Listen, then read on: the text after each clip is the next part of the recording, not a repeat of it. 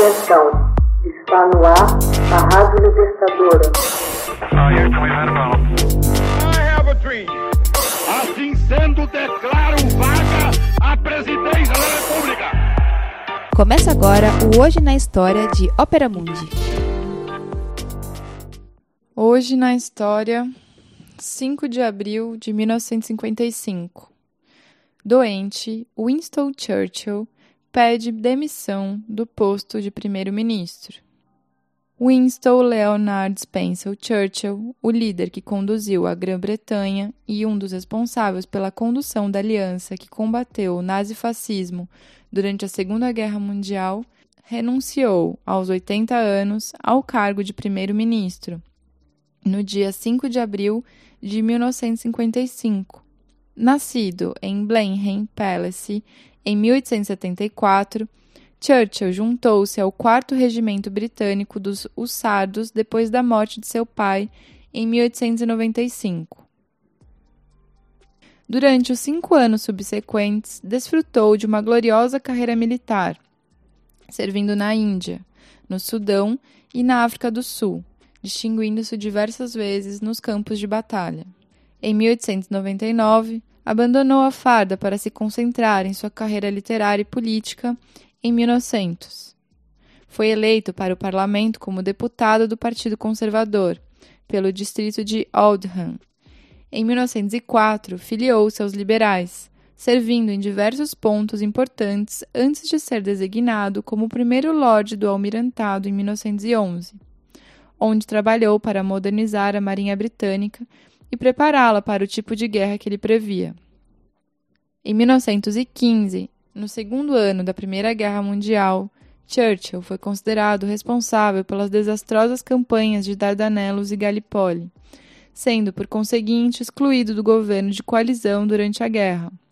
No entanto, em 1917, retornou à política como membro do gabinete do governo liberal de Lloyd George, de 1919 a 1921. Foi secretário de Estado para a Guerra e, em 1924, ingressa por uma segunda vez no Partido Conservador, onde, dois anos mais tarde, desempenhou um papel de liderança na derrota da Greve Geral dos Trabalhadores de 1926.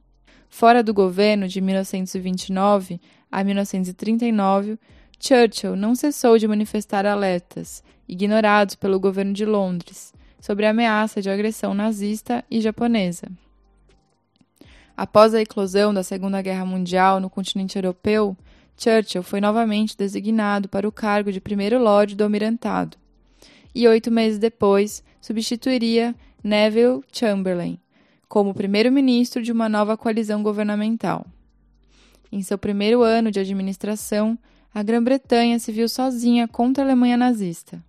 Churchill, então, prometeu que a sua nação jamais se renderia. Convocou o povo britânico para uma resistência resoluta, juntando-se ao presidente norte-americano Franklin Delano Roosevelt e ao seu inimigo ideológico Joseph Stalin, numa aliança que finalmente iria derrotar as potências do eixo. Após a vitória no pós-guerra do Partido Trabalhista, em 1945, Churchill tornou-se líder da oposição deu início formal à Guerra Fria, quando, em um discurso em Fulton, nos Estados Unidos, cunhou a expressão cortina de ferro. Em 1951, foi novamente eleito primeiro-ministro. Em 1953, foi nomeado cavaleiro pela Rainha Elizabeth II, tendo conquistado o Prêmio Nobel da Literatura. Depois da renúncia como primeiro-ministro em 1955, manteve-se na política, sendo sucessivamente eleito para o parlamento até 1964, um ano antes de sua morte. Hoje na história, texto original de Max Altman, organização Haroldo Cerávolo, gravação Michele Coelho, edição Laila Manoeli. Você já fez uma assinatura solidária de Opera Mundi? Com 70 centavos por dia, você ajuda a imprensa independente e combativa.